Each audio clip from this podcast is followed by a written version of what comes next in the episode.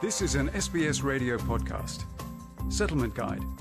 Information, issues, and stories about living in Australia.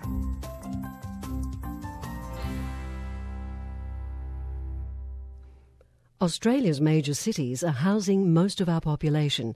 Two in three of us live in a capital city.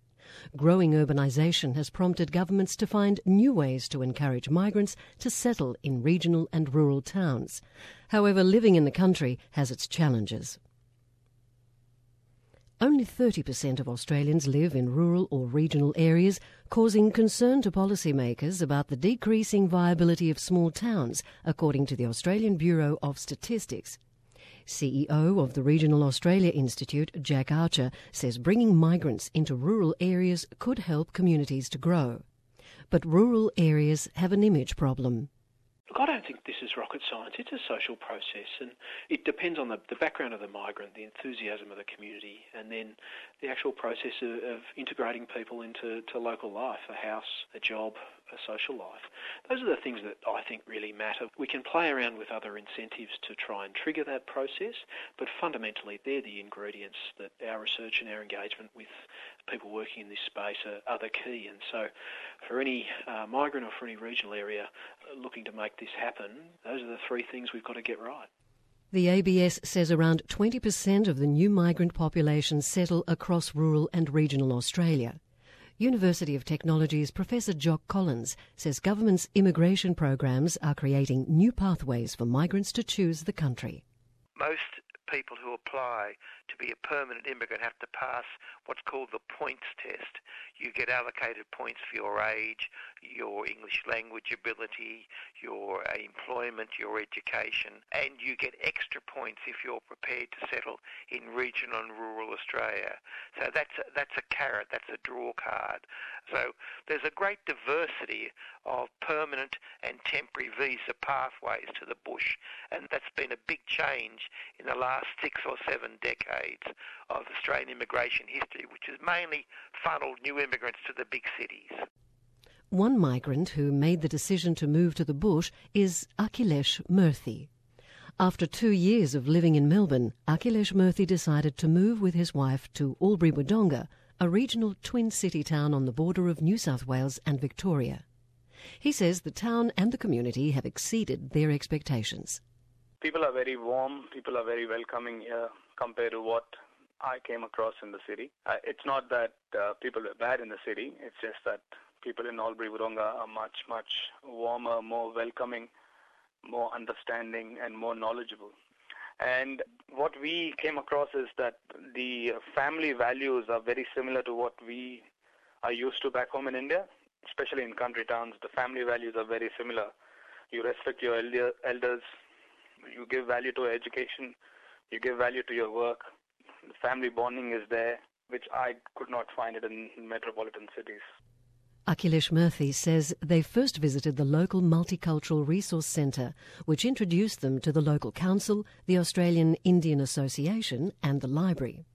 Albury Library was a very important place for us in terms of any information that we wanted to gather, and I would say the uh, the North Albury Cricket Club was another very important factor in our life in Albury Wodonga because that's where I made all my friends, and there were no Indians there but they all were Australians, but everyone was so welcoming and they were so warm and they're, they're just wonderful people. They help us just gel in as soon as possible because the sooner you adapt to the culture and the situation, the better for you. He says he used a common interest in Indian and Australian culture to connect with the local community and find a job. And yes, you go to each and every consultancy, you hand over your resume and hope for the best, but the best way is always referral. So I decided that I'll join a cricket club and then make some friends and try and uh, adapt myself into the Australian culture, which I think I managed it pretty well. And since I play cricket, I thought that was one source where I can uh, tap into, and which I did. I made a lot of friends in North Albury Cricket Club. They helped me find a job initially, and then rest is history. Often the key issue for migrants in rural and regional areas is the availability of support services to help them to adapt to their new home. Professor Jock Collins says with limited services, local communities are creating their own support networks.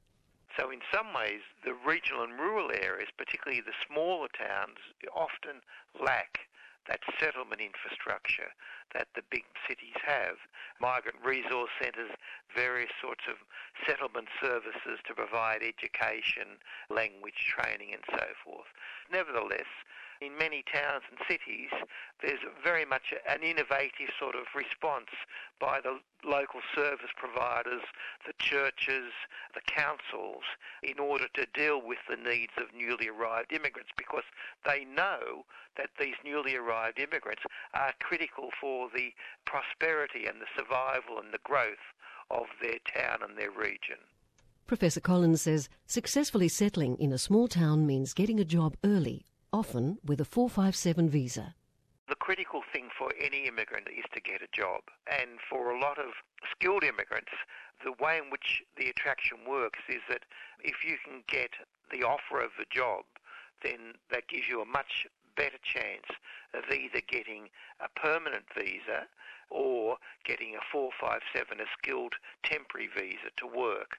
So in many ways, often the way that the dynamics of this migration flow to regional and rural Australia works is that the jobs teed up first and settled out beforehand and things like qualifications and qualification recognition.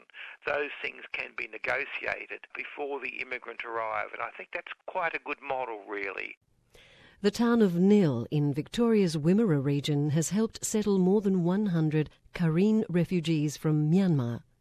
The settlement program was spearheaded by the owner of Luv-a-Duck, a local company who provided the refugees with jobs. AMES Australia Settlement Manager of Research and Policy, Jennifer Blencow, explains how the program worked. It was a very well ordered resettlement in 2010, 10 members of the Karen community moved to Nhill, and five adults of those 10 people started working full time at Luv-a-Duck. By 2011, there were 70 Karen people living there. At least one adult in every household had a job, usually at that stage with Luv-a-Duck, so that a lot more Karen people would love to have come, I think. But the Karen community were very careful to make sure that when people moved, they moved to a job. Ms. Blencow says it wasn't only the employment opportunities which contributed to the program's success.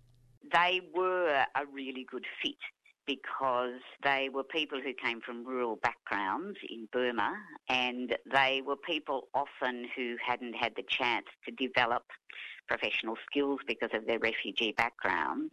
So they were quite open to working in relatively low skilled processing work. Jennifer Blencow believes migrants would also benefit from learning about their town and participating in the local community.